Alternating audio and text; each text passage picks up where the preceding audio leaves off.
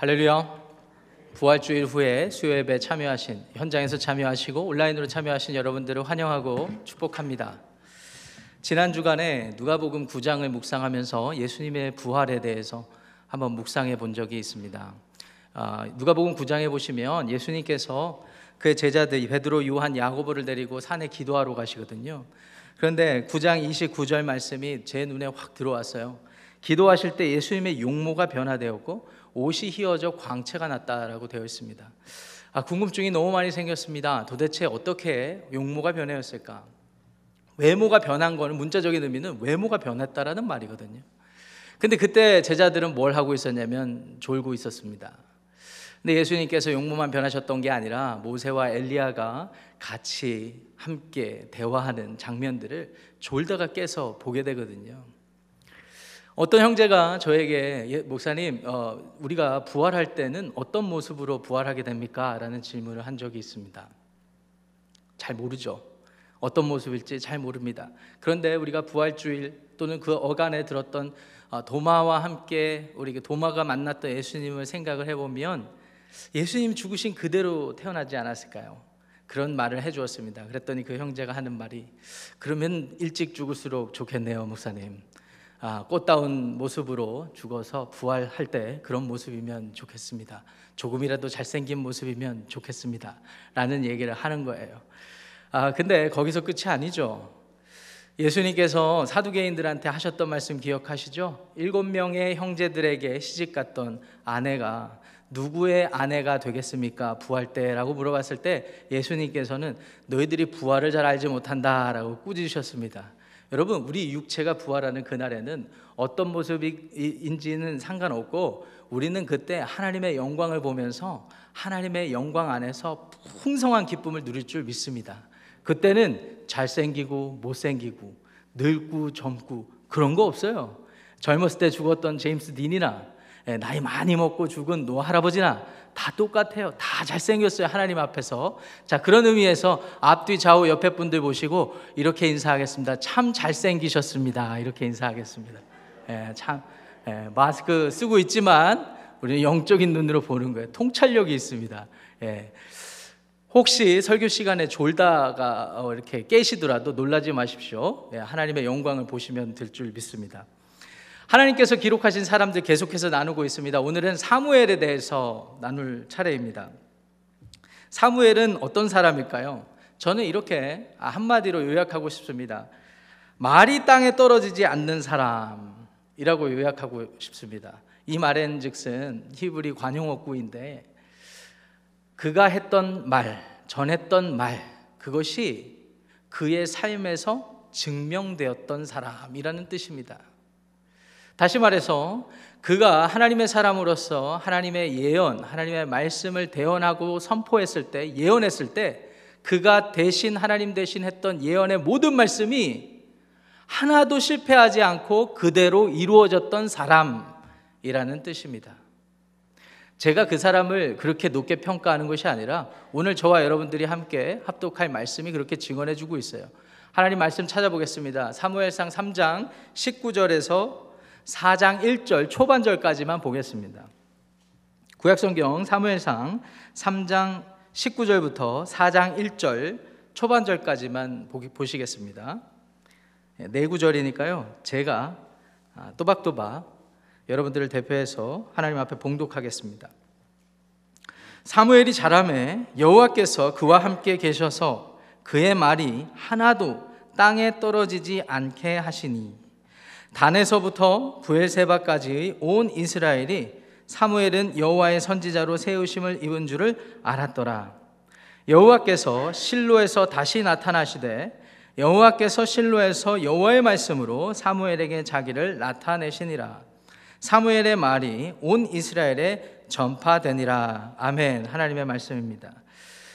여호와께서 하나님께서 사무엘과 함께 하셨기 때문에 그의 말이 하나도 땅에 떨어지지 않게 되었다라고 오늘 본문 말씀 19절이 말씀하고 있습니다. 그 결과로 많은 사람들이 하나님의 말씀이 사무엘의 삶 가운데 머물러 있던 것을 보게 되었고 사무엘을 통하여서 많은 영향을 받은 줄로 기억하시기를 바랍니다. 그 사무엘이 그의 인생 속에서 세 가지의 역할을 통해 하나님 앞에 헌신하고 그 헌신된 모든 과정 속에 하나도 그, 그의 말이 예언의 말이 떨어지지 않았던 것을 증명하고 있는데 오늘 저와 여러분들이 어, 3장부터 7장까지의 본문 말씀을 중심으로 그 사무엘의 삶을 바라보고 그리고 하나님께서 이 삶을 보게 하신 이유와 하나님의 뜻을 살피면서 우리의 삶에 적용하는 그런 시간이 되었으면 좋겠습니다. 예루살렘에서 동북쪽으로 대략 20마일 정도 거리 이렇게 가시면은 실로라는 도시가 있었습니다.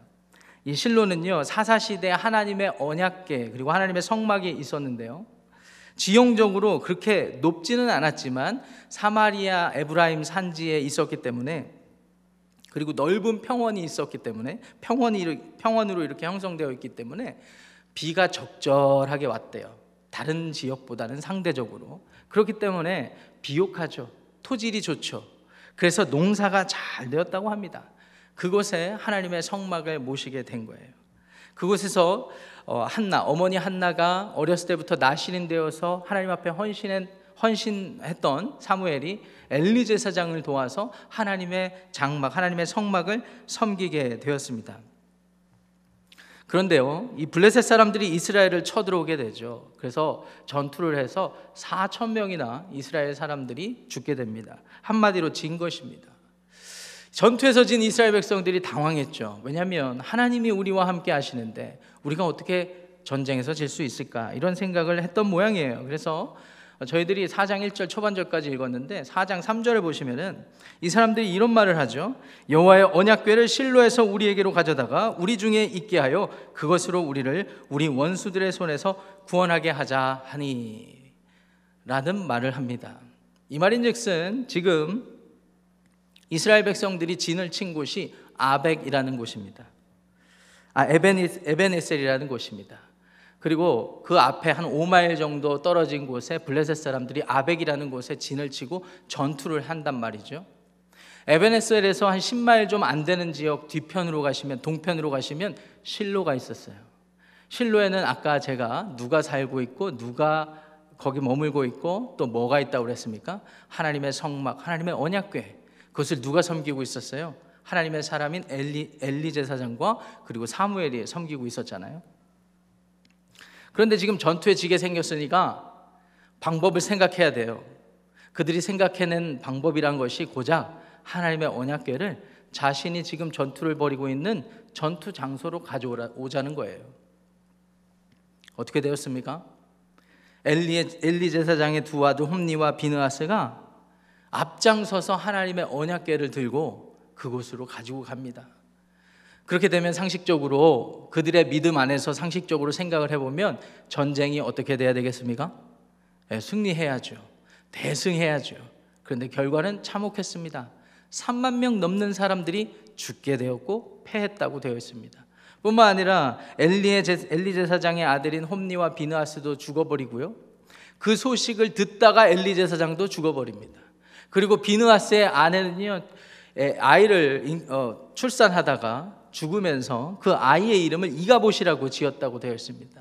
이가봇이라는 뜻은 하나님의 영광이 떠나버렸다라는 말과 같아요. 그들이 철떡까지 믿고 있었던 한 분, 눈에 보이지는 않지만 이방신들마저도 두려워하는 야훼 하나님의 언약계, 야훼 하나님의 언약계는 무엇을 상징했을까요? 하나님의 임재를 상징했거든요. 하나님의 임재가 분명히 실로에서 우리 가운데 에베네셀 하나님이 우리와 함께 하신다라는 뜻의 그 도시의 그 지역에 자기들이 진을 치고 전투를 벌이려고 하나님의 임재를 가져왔는데 결과는 참혹했단 말이죠. 이것이 당대에 사무엘이 활동하던 그의 활동, 예언 활동을 시작하던 그 시점에 이스라엘 백성들이 보여주고 있는 영적인 상태입니다. 야외 하나님은 한 번도 그들을 배신한 적이 없어요. 야외 하나님은 한 번도 그들 앞에서 능력을 베풀지 않으신 적이 없어요. 항상 전능하시고 무소부재하시고 사랑과 자비와 그의 언약을 지키기 위해서 하나님께서는 끝까지 함께 하셨는데 문제는 말이죠. 그들이었어요. 언약의 파트너인 이스라엘 백성들이었어요. 그들은 하나님을 믿는다고 하지만 하나님을 믿는 이유가 분명했어요. 하나님을 믿는 이유는 자신들의 삶이 윤택해지고 자신들의 삶이 가나안 족속들보다는 더 잘 사는 것처럼 보여지기 위함이었습니다. 그러한 잘못된 믿음의 결과가 전투에 나가서 오만함을 보일 수밖에 없었고 그 오만함 끝에 오히려 하나님을 욕되게 하는 일을 가져오게 됐다라는 것이죠. 하나님의 언약궤가 빼앗겨 버렸습니다. 블레셋 사람들에게 빼앗겨 버렸습니다.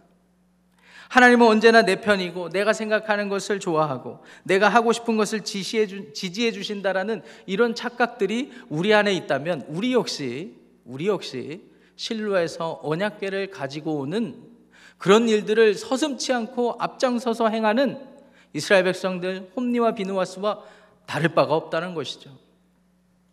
하나님을 믿는 사람은 언제나 평안하다, 고생하지 않는다.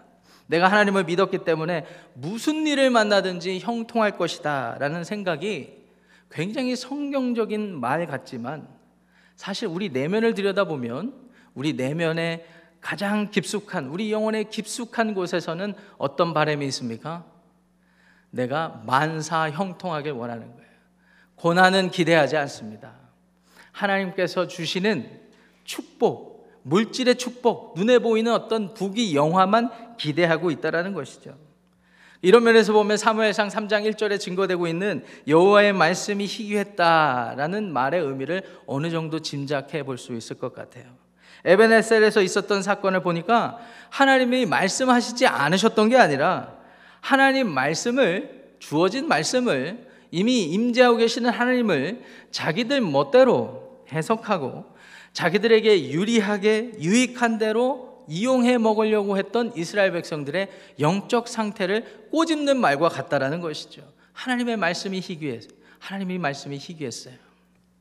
여러분들의 삶은 어떻습니까? 하나님의 말씀이 희귀한 상태를 살아가고 계십니까? 아니면 하나님의 말씀이 충만한 상태를 살아가고 계십니까? 나의 유익과 내가 원함을 추구하는 삶보다 하나님이 이루시기 원하는 하나님의 뜻, 하나님의 소원을 마음에 품고 하나님 앞에 자기를 부인하고 여러분의 삶을 헌신하는 복된 삶으로 나아가시기를 축복합니다. 이 실로에 있는 언약궤를 든든히 여기면서는 언제나 그 언약궤는 나 자신만을 위해서 존재한다라는 생각이 한 사람만 갖고 있었던 생각이 아니에요. 홈니와 비느하스가 그 언약궤를 앞장서서 갖고 왔던 걸 봤을 때는 이미 하나님의 성막에서 섬기는 지도층들, 종교 지도자들 생각 속에서도 이런 가치관이 묻어 있었던 거예요. 그러니까 앞장서서 언약궤를 가, 지고 가고 그 제사장들과 종교 지도자들의 가르침을 받고 따랐던 살았던 사람들은 고스란히 피해를 입는 거죠. 그래서 온 이스라엘이 그와 같은 영적 타락을 겪게 된 것입니다. 그럼에도 불구하고 질문이 생기죠. 이방 민족들 입장에서 보면 아니 여호와 하나님이 이집트에서 자신의 백성들을 구원하신 사건을 잘 알고 있는데 저렇게 하려고 구원했나? 하나님이 언약궤를 주어서 신의 산에서 하나님의 언약궤가 있기 때문에 우리가 그동안 그렇게 벌벌 떨고 무서워했는데 하나님이 이 백성들을 저렇게 대하려고 이렇게 하셨나? 이런 질문을 할 수가 있겠죠. 시편 78편 60절에 가 보니까요. 이 시편 기자가 이 실로에서 있었던 사건을 이렇게 해석해 주고 있습니다. 제가 읽어 드리겠습니다. 사람 가운데 세우신 장막 곧 실로의 장막을 하나님이 떠나셨다. 이렇게 말씀하십니다. 시편 기자가 정확히 오늘 저희들이 봉독한 사무엘상 4장의 사건을 지금 인용하고 있는 거예요. 실로에서 하나님의 언약궤가 뺏긴 것은 하나님의 능력이 없는 게 아니라 하나님이 무능력하신 게 아니라 하나님이 자신을 자신들의 하나님 자신을 자기들의 유익대로 이용해 먹으려는 사람들의 참혹한 상태를 보시고 그 자리에서 떠나셨다라는 말과 같습니다. 이게 사무엘 당대의 사람들의 영적 상태만 될까요? 이스라엘 백성들, 특히 남유다 왕국이 바벨론에 끌려가기 직전에 그런 참 풍전등화와 같은 상황 속에 있었습니다. 많은 선지자들이 하나님이 우리를 지켜주실 거라고, 문제 없을 거라고, 바벨론이 우리를 침략하더라도 뭐 길어봤자 3년 정도밖에 안 될 거라고 호언장담하는 그런 상황에서 하나님께서는 또 다른 말씀의 사람을 세우셨죠. 그 사람이 예레미야입니다. 그 예레미야가 자신들은 언약 백성이라고, 자신들은 하나님의 백성이기 때문에 안전할 거라고, 자신들에게는 하나님의 성전, 그때 당시에는 성전이 주어졌죠. 성전이 있기 때문에 하나님은 이 성전 안에 머무시기 때문에 우리는 영원히 안전할 거라고 그렇게 생각하는 사람들에게 예레미야를 통하여서 이렇게 꼬집어 주십니다. 이 말씀은 중요하니까 예레미야 7장 12절부터 14절까지 찾아서 한번 읽어 보시겠습니다. 예레미야서 7장 12절부터 14절입니다. 예레미야 7장 12절부터 14절 찾으셨으면 제가 여러분들과 함께 여러분들을 위해서 제가 읽어드리겠습니다. 너희는 내가 처음으로 내 이름을 둔 처소 실로에 가서 내 백성 이스라엘의 악에 대하여 내가 어떻게 행하였는지를 보라. 여호와의 말씀이니라.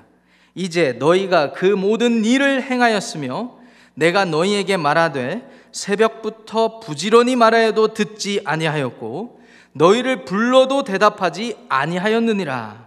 그러므로 내가 실로의 행함 같이 너희가 신뢰하는 바 내 이름으로 일컬음을 받는 이 집 곧 너희와 너희 조상들에게 준 이곳에 행하겠고 하나님께서 실로에서 그들을 떠나버리셨던 것처럼 바벨론의 침략을 하나님의 심판으로 맞아들이지 못하는 상황에 있는 이스라엘 백성들에게 동일한 경고의 심판의 말씀을 하고 계시는데 그게 뭐냐면 하나님이 부지런히 말해도 듣지도 않고 하나님이 불러도 대답하지 않는 이스라엘 백성들. 그러면서도 스스로는 하나님의 언약 백성이니까 우리는 괜찮아. 우리는 아무 일 없을 거야. 하나님은 우리를 위하고 계시니까. 하나님은 우리를 사랑하시니까 라는 생각에만 젖어 있는 사람들에게 하나님께서 뭐라고 하신다고요? 어떻게 하실 거라고요? 똑같이 행할 거라고. 실로에서 했던 것처럼 똑같이 행할 거라고요. 역사가 이것을 증명해 주고 있죠. 바벨론의 포로 생활을 오랜 시간 동안 하게 됩니다. 그리고 그들이 그토록 굳게 믿고 있었던 예루살렘 성전이 완전히 파괴돼 버립니다. 우리가 많은 것을 생각해 봐야 됩니다. 목사님 그건 이스라엘 역사이죠. 목사님 그거는 옛날에 무식했을 때 무지했을 때 일이죠. 우리는 성경을 제대로 배웠고 우리는 성경 공부를 열심히 하니까 우리는 상관없어요. 이런 생각을 하실지 모르겠습니다. 과연 그렇습니까? 그렇지 않죠. 우리가 하나님을 믿고 따르고 살아간다고 하지만은 어느 순간 우리도 모르는 어느새 우리 생각과 우리의 마음 속에는 하나님을 우리의 경외의 대상으로 보는 게 아니라 하나님 물론 사랑의 하나님이시지만 그 사랑의 하나님을 우리가 이용해서 우리의 모든 유익과 우리의 모든 성취를 이루려는 그런 영적 상태가 우리의 삶 가운데서도 발견된 상, 발견된다는 사실을 우리가 생각해 볼 때 우리가 두려워 떨어야 돼요. 두려워 떨어야 돼요. 하나님의 말씀이 없는 게 아닙니다. 불러도 대답하지 않고 말해도 듣지 않는 그런 상태에 있을 수 있다라는 거예요. 그런데 하나님의 사랑은 어떤 식으로 나타나는 줄 아십니까? 하나님의 사랑은 하나님이 부르고 있다. 하나님이 계속 말하고 있다. 내가 여기에 있다라는 사실을 알려주는 그런 사람들을 통해서 그 하나님의 사랑을 가르쳐 주시는 거예요.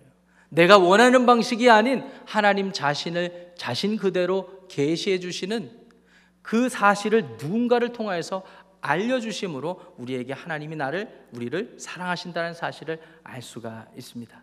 사무엘이 사무엘 당대에 그 역할을 했던 거예요. 세 가지 역할을 사무엘은 감당했습니다. 첫 번째 제사장, 두 번째 선지자, 세 번째 사사. 사사라는 말은 우리가 여러 가지로 표현해 볼 수 있겠습니다. 판단자, 판결자, 통치자 이런 식으로 얘기해 볼 수 있겠죠. 그러면 또 바꿔서 이렇게 얘기해 볼 수 있습니다. 제사장, 선지자, 왕. 이 역할을 사무엘이 감당했어요. 자, 사무엘은 어떤 역할을 어떻게 감당했을까요? 첫 번째 말씀드렸다, 말씀드렸다시피 제사장으로서의 역할을 감당했습니다. 아시다시피 엘가나와 한나 사이에서 태어난 사무엘은 사실 엄밀히 따지면 그의 출신이 레위 지파 레위 족속 아니에요. 에브라임 사람이라고 되어 있거든요. 물론 레위 지파면서 에브라임에 살고 있기 때문에 레위 에브라임 사람이라고 얘기할 수도 있겠지만 역대상 6장 32절 33절에 가 보시면 그의 자손들이 하나님의 성전을 섬기는 역할을 감당하게 됐다라고 되어 있으면서도 아, 레위 지파라는 뭐 아론의 자손이라는 말들이 언급되어 있지 않습니다. 그러면 우리가 이것을 어떻게 이해해야 될까요? 사실 하나님의 법에는 아론의 자손들이 레위 지파가 하나님의 제사장으로서 하나님의 성전을 섬길 수 있는데 말이죠. 말씀드렸다시피 엘가나와 한나 사이에 태어난 아들이잖아요. 비록 아론의 자손은 아니었지만 하나님 앞에 기도의 응답으로 받은 아들 나시린으로 헌신한다고 했을 때 하나님께서 그걸 받아주셨고 그의 헌신을 어떤 식으로 그렇게 나타내 주셨는가? 엘리에게 입양되는 방식으로 하셨어요. 그래서 젖을 떼자마자 요새는 젖을 뭐 한 12개월 뭐 이때까지 저희 아이들은 보통 12개월까지 뗐는데 이때 당시에 유대인들에게는 어, 많으면 다섯 살까지 젖을 물리기도 했다고 합니다. 뜨악하십니까, 여러분? 예, 저도 뭐 한 두 살 두 살 아들이 엄마 젖을 먹는 걸 본 적이 있어요. 우리 시대에도 그런 일이 있, 으니까요 과거에는 뭐 충분히 있었다고 생각이 듭니다. 그러면 네다섯 살이라고 우리가 생각을 해본다면 충분히 가능하죠. 부모가 아예 떠나보낼 수 있는 그런 나이예요. 그때부터 엘리 제사장과 함께 여호와의 성전을 섬긴 이후부터 그의 집안은 어쩌면 하나님 앞에 온전히 헌신된 집안이 됐던 것이죠. 오늘날 유대인들의 혈통을 좀 생각을 해보면요. 생물학적으로 엄밀히 따져보면 순수 아브라함의 자손은 한 명도 없다고 합니다. 저의 족보에 대해서 궁금하실 분들은 한 분도 안 계시겠지만 제가 밝히겠습니다. 제가 장보고 장군의 40몇 대소 후손이에요. 40몇 대손 후손이 족보에 유명한 사람은 장보고밖에 없더라고요. 예. 장씨는 많죠. 예. 전 세계적으로도 장발장이 있고 여러 가지 이제 사람들이 있는데 장보고의 후손인데 저는 그런 생각을 해봐요. 정말 내가 장보고의 후손인가? 예.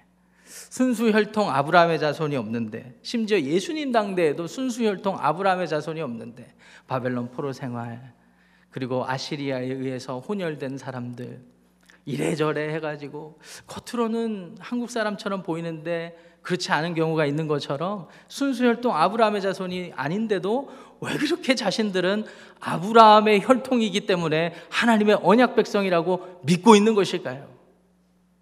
사도 요한께서 그렇게 얘기해 주었죠.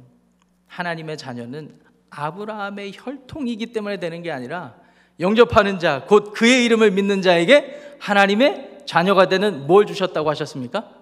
권세를 주셨어요. 혈통으로나 육적으로나 사람의 뜻으로 나는 것이 아니라고 되었습니다. 사무엘은 엄밀히 따지면 인간적으로 보면 좀 애틋해요. 자기가 원해서 엘리 제 사장에게 입양된 사람이 아니에요. 엄마가 하도 극성 맞아가지고 그렇죠? 엄마 때문에 그렇게 된 거잖아요. 근데 엄마의 헌신을 생각해 보면 하나님이 은혜를 베푸신 게 너무나 분명해요. 잉태하지 못한 여인에게 하나님이 축복을 베푸시지 않으면 생명의 태가 어떻게 열리겠어요? 여러분들 그렇게 믿으십니까? 그것을 누구나 다 알고 있기 때문에 사무엘은 출생 때부터 하나님의 말씀이 그대로 떨어지지 않고 은혜를 입어서 출생한 사람이었거든요. 그렇기 때문에 완전히 받쳐지고 헌신되었을 때 하나님의 제사장의 직무를 감당하게 된 것입니다. 그래서 베드로 사도도요. 예수 그리스도 안에 있는 우리 모두에게 뭐라고 얘기해 주셨습니까? 하나님의 자녀 예수 그리스도를 영접해서 하나님의 자녀가 되는 권세를 누린 여러분들 저에게 하나님의 자녀 소유된 백성뿐만 아니라 뭐라고 또 얘기해 주셨어요? 왕 같은 제사장이라고 말씀해 주셨어요. 왕 같은 제사장. 사무엘이 제사장으로서 어떤 역할들을 했을까요? 성전에 자질구레한 일들을 많이 하면서도 하나님의 임재가 계속 임할 수 있도록 등불을 관리하고 그리고 하나님의 임재가 자신 자기 눈앞에서만 이어지는 나타나는 게 아니라 엘리 제사장이 그 직무를 감당할 수 있도록 서포트하고 이스라엘 백성들이 그 상태를 잊어 잊지 않을 수 있도록 자기가 알고 했든지 모르고 했든지 시켜서 했든지 그대로 따라 했든지 그 일에 몸담았던 거예요. 마찬가지입니다. 오늘도 오늘날도 우리가 왕 같은 제사장이라고 하면은 정말 문자 그대로 왕 같은 제사장으로서 이스라엘 백성들이 에베네셀에서 했던 것처럼 하나님이 내 뒷배니까 까부지 마. 내가 기도하면 다 이루어져. 옛날에 어떤 분이 제주도 여행을 가시는데 분명히 일기예보에 100% 비가 온다 그러는데 우리 하나님 믿는 사람들은 비가 안 와. 우리가 기도하면 비가 안 와. 어떻게 됐을까요? 비 쫄딱 맞았습니다. 비 쫄딱 맞았어요. 왕 같은 제사장 문자 그대로 그냥 우리는 왕 같아. 그게 아니죠. 왕실에서 하나님 섬기는 제사장들은 왕에게 충성했습니다. 그 왕은 누구를 지칭해요? 다윗 왕. 이스라엘 역사를 아무리 살펴봐도 다윗 왕처럼 하나님 앞에 순전한 마음으로 나라 전체를 하나님 앞에 드리고 온 국가 온 민족이 하나님만 바라보게 했던 왕이 없어요. 그 왕 밑에 사독이라는 제사장이 있었는데 그 제사장이 왕께 충성한 것이 사실은 하나님을 경외하는 마음으로 했거든요. 그러니까 왕이 하나님 앞에 바쳐지는 드리려는 그 마음이 온 국가에 이어질 수 있는 중보자의 역할을 했었는데 그 역할을 우리에게도 부여하신 것입니다. 그렇기 때문에 여러분, 여러분의 일상의 삶을 한번 살펴보십시오. 왕 같은 제사장처럼 내일 비 오지 않게 해 주십시오. 내가 놀러 가야 되니까. 뭐 이런 식의 오만한 자세로 하나님을 섬기는 사람들이 아니라 중보자로서 충성된 중보자로서 헌신된 중보자로서 사무엘과 같은 역할을 감당하시기를 주님의 이름으로 축원합니다. 두 번째, 사무엘은 이런 참혹한 영적 상태에 있었던 이스라엘 백성들의 그 시대에 선지자로서의 역할을 감당했어요. 자, 아까 우리 엘리에셀 전투에서 크게 패하고 언약궤를 뺏겼다고 그랬죠. 이 블레셋 사람들이 이 언약궤를 가지고 어디로 갔습니까? 다곤 신전에 가져다 두었습니다. 다곤 신, 다곤 신은요. 여러분 블레셋 이 다섯 족속들이 살았던 주된 지역들이 어디입니까? 지중해 연안, 이에요 그래서 다곤 신은요. 모양이 어떻게 생겼냐면은 여러분 인어공주 보셨습니까? 예, 다리는 지느러미를 한 물고기 모양이고 상체는 사람과 같아요. 그러니까 한마디로 자신들 자신들의 풍요를 기대하면서 자신들이 살았던 지역의 토착신이에요. 사실은 토착신이에요. 그 다곤신 자신들에게 물고기도 많이 잡게 해주고 풍요를 가져다주는 이 다곤신 전에 떡하니 하나님의 언약궤를 가져다 두었어요. 그리고 다음 날 가봤더니 어떤 일이 일어났습니까? 그 다곤신이 균형을 잃었는지 아니면 실족했는지 모르겠지만 완전히 납작 엎드러져 있는 거예요. 언약궤 앞에. 그래서 이거는 치욕적이잖아요. 그래서 누가 볼까 싶어서 성전 다곤 신전에 있던 사제들이 다시 세워놨습니다. 그리고 다음 날 가봤습니다. 다음 날 갔는데 또 어떤 일이 일어났습니까? 그냥 엎드려져 있는 게 아니라 팔과 손목이 깨진 상태로 완전히 엎드려져 있는 거예요. 그리고 나서 어떤 일이 일어났습니까? 블레셋 지역에 독종이 들기 시작합니다. 독종이 전염병이 돌기 시작해서 수많은 사람들이 죽게 되죠. 그래서 어떻게 합니까? 이제 이 언약계를 어떻게 해야 되잖아요. 그래서 우리 에그론으로 또 옮겨요. 에그론은 또 다른 족속들이 사는 이 블레셋 지역입니다. 옛다 하고 옮겼는데 그곳에서도 또 하나님의 심판이 계속 임하니까 블레셋 지역에 있는 제사장들을 모읍니다. 다곤신을 섬기는 제사장들뿐만 아니라 모든 제사장들을 모아서 회의를 하죠. 어떻게 해야 됩니까? 참, 그 말씀을 확인해 보면 신기해요. 어떻게 이스라엘 백성들이 지키는 제사 의식을 잘 알고 있었는지 모르겠어요. 이거는 하나님 앞에 속건제를 드려야 돼. 그래서 자기들이 준비한 금, 쥐, 자신들의 방백들, 족속들의 숫자대로 맞춰서 쥐를 넣어가지고 암소 두 마리에 수레를 실어가지고 거기에 넣어서 베세메스로 보내버리죠. 믿음의 표현이 아니라 시험한 겁니다. 진짜 이 언약계가 하나님이 살아있는 대로 역사한 건지 아닌지 그냥 우연이 된 건지 한번 보자는 거예요. 근데 그 암소들이 젖을 물리다 온 암소를 일부러 했어요. 일부러 뒤쪽에 자신들의 그 자기 자기 새끼들이 젖달라고 우는 것들을 뒤에다 두고요. 그러면 그 마음의 중심이 어디가 있어요? 이거는 인간적으로 이건 말도 안 되는 상황이다라는 것들을 기대했던 거죠. 돌아오길 바랬어요, 사실은. 이건 하나님의 심판이 아니기를 바랬던 거죠. 그런데 신기하게 베세메스로 암소가 울면서 갑니다. 그리고 베세메스 사람들이 그 암소를 그 암소의 수레와 이 언약궤를 맞이하죠. 기쁜 마음으로 맞이하죠. 그런데 그곳에서 또 어떤 일이 생깁니까? 베세 베세메스 사람들이 언약궤를 본 이유 때문에 많이 죽어버려요. 기쁨과 두려움 속에 사람들이 어떤 조치를 내립니까? 기럇 여아림으로 옮겨가려고 부탁합니다. 그래서 성경 기록에 따르면 6장 기록에 따르면 기럇 여아림에 가서 20년을 지내요. 나중에 다윗 왕이 하나님의 언약궤를 성전으로 모셔오기 전까지. 자, 이런 상황에서 이런 상황에서 이 모든 과정들을 알게 된 이스라엘 백성들의 마음은 어땠을까 한번 여러분들 생각해 보시기를 바랍니다. 자신들이 나는 하나님의 언약 백성이니까 언약궤를 갖다가 놓으면 우리는 전쟁에서 이길 것이고 하나님의 이 실로는 사실 실로 지역에 아까 말씀드렸던 배경을 제가 이유가 있습니다. 비옥한 평지에 하나님의 성막이 있다라는 것은 연약한 사람의 눈에 볼 때는 하나님의 성막은 초라하잖아요. 그러면 연약한 눈의 입장에서 눈에 보면 뭐만 보이겠어요? 비옥한 땅이 보여요. 비옥한 땅이 보여요. 마치 목사님들이랑 어느 어느 지역을 여행을 하면은요. 어, 자연 경치를 묵상하는 게 아니라 어, 여기도 교회가 있네. 어, 여기도 교회가 있네. 교회만 눈에 보이시는 뭐 이런 것들이 있잖아요. 비옥한 평지에 아, 이게 하나님의 축복만 기대하는 이런 것들만 봤을 거예요. 실로에서. 이랬던 사람들이 아, 하나님의 언약궤가 이렇게 소중한 거였고 이러한 능력이 발휘되고 우리가 헛살았구나. 우리가 헛짚었구나. 우리가 잘못 생각했구나. 이런 깨달음을 얻지 않았겠습니까? 그래서 사무엘상 7장으로 가보시겠습니다. 이제 사무엘상 7장. 자, 이제 7장 2절부터 6절 그리고 12절을 읽어 보실 거예요. 이제 사무엘상 7장으로 갑니다. 사무엘상 7장. 그런 깨달음을 얻었던 이스라엘 백성들이 뭐라고 고백하고 있는지 2절 말씀을 합독해 보겠습니다. 사무엘상 7장 2절 말씀 시작. 괴가 기레앗 여아림에 들어간 날부터 20년 동안 오래 있은지라 이스라엘 온 족속이 여호와를 사모하니라 이렇게 되어 있습니다. 여호와를 사모한다라는 말은 문자적으로 우러제꼈다라는 의미입니다. 통곡했다라는 의미입니다. 통곡했어요. 통곡했어요. 근데 NIV 성경을 보니까 하나님께로 돌이켰다. Turn to the Lord 이렇게 해놨더라고요.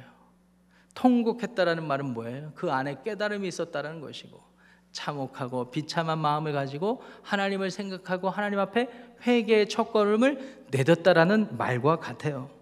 사랑하는 성도 여러분, 우리가 하나님을 믿은 것이 축복이고 하나님의 자녀가 된 것이 엄청난 권위인 것은 맞지만 하나님의 자녀가 된 사람들일수록 오만하고 내 마음대로 하나님을 이용해 먹으려는 삶을 버려야 할 줄 믿습니다.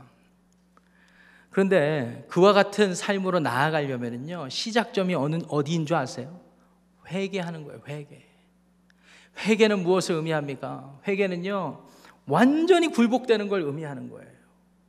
완전히 굴복되는 거. 우리 헬라 말의 헬라 단어의 μετάνοια라는 이 회개라는 단어는 사실은 문자적인 뜻이 돌이킨다라는 겁니다. 돌이킨다라는 거. 그 시작점이 어떻게 됩니까? 자신의 의지를 완전히 굴복해서 하나님께로 의지를 돌이키는 거 그게 회개 아니겠습니까? 눈물 찔끔 흘리고 가론 유다처럼 후회만 하고 끝나면 그건 회개 아니에요. 돌이켜야 되는 거예요. 돌이켜야 되는 거예요. 그래서 NIV 성경의 번역을 주목해 볼 필요가 있어요. Turn to the Lord. 주님께로 돌이키는 거예요. 이스라엘 백성들이 이제 돌이키기 시작합니다. 그런데 돌이키는데 자신들 자신들의 지혜와 자신들의 지식과 자신들의 염치로는 안 돼요. 누군가가 필요합니다. 그 누군가가 누군가입니까? 누구입니까? 말이 그의 삶에서 하나님의 말씀이 전혀 떨어지지 않았던 한 사람 사무엘을 통해서 이 일을 할 수가 있는 것입니다. 그래서 3절부터 4절까지 우리 합독해서 읽어보겠습니다. 시작. 사무엘이 이스라엘 온 족속에게 말하여 이르되 만일 너희가 진심으로 전심으로 여호와께 돌아오려거든 이방 신들과 아스타롯을 너희 중에서 제거하고 너희 마음을 여호와께로 향하여 그만을 섬기라 그리하면 너희를 블레셋 사람의 손에서 건져내시리라 이에 이스라엘 자손이 바알들과 아스타롯을 제거하고 여호와만 섬기니라 선지자로서의 역할을 톡톡히 해낸 것입니다. 사무엘이. 선지자는요, 히브리 말로 나비라는 단어인데요. 이 꽃에 날아드는 나비가 아닙니다. 히브리 단어 나비입니다. 이 나비는요, 1차적인 뜻이 무엇인 줄 아십니까? 특별한 임무를 위해서 부름받은 이란 뜻입니다. 특별한 사명을 위해서 부름받은 사람들을 전부 다 사, 선지자라고 그랬어요. 흔하지 않았어요. 이 선지자들은요, 특별히 구약 시대에는요, 하나님이 신탁하신 사람만 갈 수 있었던 거예요. 어, 목사님, 그때도 무슨 투자 신탁 은행이 있었습니까? 그런 게 아니라 하나님이 자신의 말을, 자신의 대, 말을 대언자에게 의탁하신 거예요. 그래서 신탁했다고 얘기하는 거예요. 그 신탁한 사람, 신탁을 받은 사람이 그대로 가서 전해주는 겁니다. 그 전하는 메시지가 뭐예요? 통찰력 있게 지금 선포하고 있는데 뭐냐면 그냥 눈물 흘리고 하나님은 어떻게 해요? 두려워하는 모습에서 끝나는 게 아니라 지금 당신의 삶 속에서 지금 숨어, 숨어 들어 있는 모든 우상들을 다 제거해 버리고 하나님만을 섬기라라는 것이에요. 어떤 사람들은 깜짝 놀랐을 거예요. 아니 어떻게 알았지? 어떻게 사무엘이 바알과 우리 집에 바알과 아스타롯이라는 신이 있는지 어떻게 알았지? 오늘날도 마찬가지입니다. 성령 시대를 살아가는 우리 우리 시대에 성령님께서 간혹 가다가 아니 성령 충만한 삶을 사시는 분들은 아침부터 저녁 내내 매 순간 우리를 책망하실 때가 있잖아요. 그런 생각하면 안 돼. 하나님의 뜻에 어긋나는 거야. 그렇게 살면 안 돼. 정신 차려. 주님 기뻐하시지 않아. 하나님의 뜻을 분별할 수 있도록 누군가 그 역할을 해주지 않습니까? 할렐루야. 성령 하나님께서 우리에게 내주하시면 그 역할을 하는데 그 역할을 이 선지자인 사무엘이 하고 있는 것이죠. 결과는 어떻게 됐습니까? 이들이 바알과 아스타롯을 다 내려놓고 하나님만을 섬기기로 작정합니다. 그래서 사무엘이 5절 6절 보십시오. 5절 6절은 제가 읽어보겠습니다. 온 이스라엘은 미스바로 모이라. 내가 너희를 위하여 여호와께 기도하리라 하매 그들이 미스바에 모여 물을 길어 여호와 앞에 붓고 그날 종일 금식하고 거기에서 이르되 우리가 여호와께 범죄하였나이다 한지라. 사무엘이 미스바에서 이스라엘 자손을 다스리니라. 이렇게 얘기합니다. 다스렸습니다. 다스렸다라는 말에서 우리는 사무엘이 사사의 역할을 톡톡히 했구나를 알고 알 수 있습니다 그래서 세 번째 사무엘이 감당했던 이스라엘 이 어려 어렵고 영적으로 참혹한 이 상태에 있던 이스라엘 백성들에게 세 가지 역할 중에 제사장, 선지자뿐만 아니라 사사의 역할을 했다라는 것을 알 수가 있습니다. 그리고 12절 말씀 보세요. 12절 말씀. 사무엘이 돌을 취하여 미스바와 센 사이에 세워 이르되 여호와께서 여기까지 우리를 도우셨다 하고 그 이름을 에베네셀이라 하니라. 에베네셀 아까 에베네셀에서는 이 뜻이 뭔지 아시죠, 여러분? 우리가 흔히 하나님이 우리를 도우셨다라고 하지만 문자적인 뜻은 도움의 돌이다라는 뜻입니다. 도움의 돌. 누가 도와요? 하나님이 도우셨죠. 그래서 하나님이 도우셨다라는 뜻이에요. 아까 하나님이 우리를 도우셨다라는 에베네셀이라는 도시에서는 오만하기 짝이 없던 이스라엘 백성들이 제사장, 선지자, 사사의 역할을 톡톡히 감당한 사무엘의 역할을 통해서 어떤 상태로 변화되는 거예요? 진짜 하나님이 우리를 도우시는구나. 참된 믿음으로 나아갔던 결과를 알 수가 있는 것입니다. 이와 같이 사무엘의 삶을 이렇게 단편적으로 들여다보니까 이 사무엘은요, 그의 삶을 통해서 하나님을 드러낸 사람이었구나라는 것을 알 수가 있었어요. 아까 제가 한마디로 어떻게 표현했어요? 말이 한마디도 떨어지지 않았던 사람. 하나님의 말씀이 그에게 임했을 때 그 말씀 순전한 마음으로 받아들이고 그 말씀 그대로 이루어냈던 사람. 세상 사람들이 원하던 부귀 영화, 아마 홈니와 비느하스의 자리를 탐했을지도 모를 그런 심리 상태였을지도 모르지만 상황이었을지도 모르지만 그런 거 연연하지 않고 하나님께서 나를 어떻게 불러주셨는지를 정체성을 분명히 기억하면서 맡겨진 모든 일들을 묵묵히 감당했던 사람. 그렇게 살았던 사무엘이 결국은 어떤 일들을 감당합니까? 제가 웬만하면 사울하고 다윗은 안 건드리려고 2주 동안 이제 하잖아요. 사울과 다윗은. 사울 왕을 또 세우죠. 다윗을 세우죠. 이 과정에서 똑똑한 역할을 감당했던 게 사무엘이잖아요. 다윗을 통해서 이스라엘에 누가 오셨습니까? 다윗의 후손으로 예수 그리스도께서 오신 것입니다. 사무엘은 예수 그리스도께서 자신이 기름 부어 세운 다윗을 통해서 올 거라는 것을 알았을까요? 몰랐을까요? 네. 졸다가 이제 일어나신 분들은 예수 그리스도의 영광을 보실 줄 믿습니다. 자, 사무엘이 다윗에게 기름 부은 것까지 하고 이제 당대에 죽잖아요. 나중에 솔로몬이 성전 짓는 것도 못 보거든요. 사무엘은 예수님이 오실 그 모든 것들을 알았을까요? 몰랐을까요? 1번 알았다. 손 들어 주세요. 아, 한 분도 안 계시군요. 자, 2번 몰랐다. 손 들어 주세요. 예, 감사합니다. 한 세 분 손 들어주신 나머지 분들은 생각이 없으십니까? 빨리 끝내기를 원하시죠? 왕 같은 제사장들 같이. 알았죠, 사무엘은. 사무엘은 알았습니다. 사무엘뿐만 아니라 아브라함도 알았어요. 이삭도 알았어요. 요셉도 알았어요. 어떻게 알 수가 있었습니까? 하나님은 온전히 믿음으로. 비록 하나님이 당대에 예수님을 보내주시지 않는다 하더라도 하나님은 온전히 믿으면 내가 하나님이 하나님이 뭘 하실지는 정확히 모른다 할지라도 몇 천 년 뒤에 뭘 할지 모른다고 할지라도 하나님의 말씀 붙잡고 하나님만 바라보면 하나님이 언젠간 그 일을 이루시면 그 일까지 나의 믿음에 포함되는 것을 기억하시길 바랍니다. 여러분 아브라함이 온전한 정신으로 왜 어려운 시기에 얻었던 아들 독자 이삭을 바쳤겠어요? 히브리서 기자가 그 힌트를 주고 있습니다. 우리 생각에는 온전하지 않아서 아브라함이 치매가 와서 그랬다. 또는 이삭이 아마 중학교 2학년 정도 되니까 갖다 죽여버리고 싶었을 거다. 뭐 이런 말도 안 되는 해석을 할 수가 있지만 히브리서 기자는 성경에서 분명히 올바르게 해석해 주고 있습니다. 그가 여호와께서 죽은 자 가운데서 살리실 분인 것을 믿었더라. 할렐루야. 사무엘은요. 제사장, 선지자 그리고 사사로서 역할을 감당하면서 하나님의 말씀이 그의 삶에서 온전히 드러나는 것을 통해 예수 그리스도께서 그의 삶, 그 이전에 살았던 삶, 그리고 앞으로 날 사람들 모든 사람들에게 구원을 베푸실 구원까지도 믿었던 거예요. 결론을 맺겠습니다. 이 같은 질문으로 여러분들 생각해 보시면 좋을 것 같아요. 사무엘의 입장에서 이스라엘 백성들을 여기까지 인도하는데 쉽지 않았을 것입니다. 쉽지 않았을 것입니다. 아마 여러분들은 어떨지 모르겠지만 저와 같은 성질머리를 가진 사람은 제사장의 직무만 하다 그냥 complain 하다 끝났을 수도 있고 선지자 좀 닮은 모습만 하다가 시험에 들어서 안 했을 수도 있었을 것입니다. 특별히 사울 왕이 시험에 들게 하잖아요. 하나님 앞에서.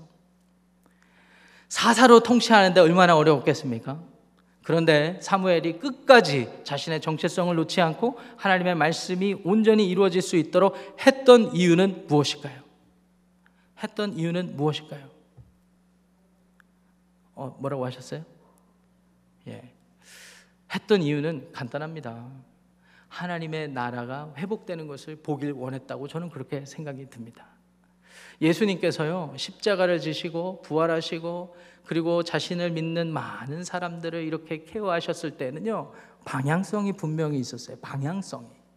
방향성이. 회개하라 천국이 가까웠느니라 라고 선포하셨을 때도 예수님은 방향성이 있었어요.